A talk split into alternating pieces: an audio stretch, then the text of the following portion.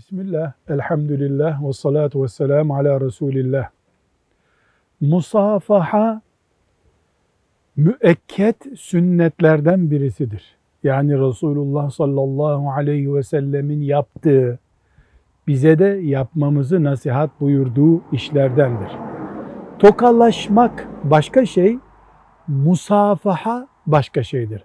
Musafaha şudur, avucumuzun içini öbür Müslümanın avucunun içine tam getiriyoruz.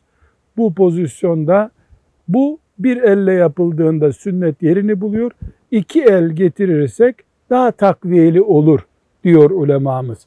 Ama tokalaşma şudur, parmakların temasıdır. Musafaha sünnet olan Resulullah sallallahu aleyhi ve sellemin sünnet dediği şu avucun içiyle öbür avucun, öbür kişinin avucun içinin birleşme sahnesidir. Buna musafaha diyoruz. Öğle namazı nasıl peygamber sallallahu aleyhi ve sellemin sünnetidir diye öncesinde dört rekat sünnetle kılınıyorsa bu da onun gibi sünnetlerden biridir. Makamı değişiktir ayrı. Velhamdülillahi Rabbil Alemin.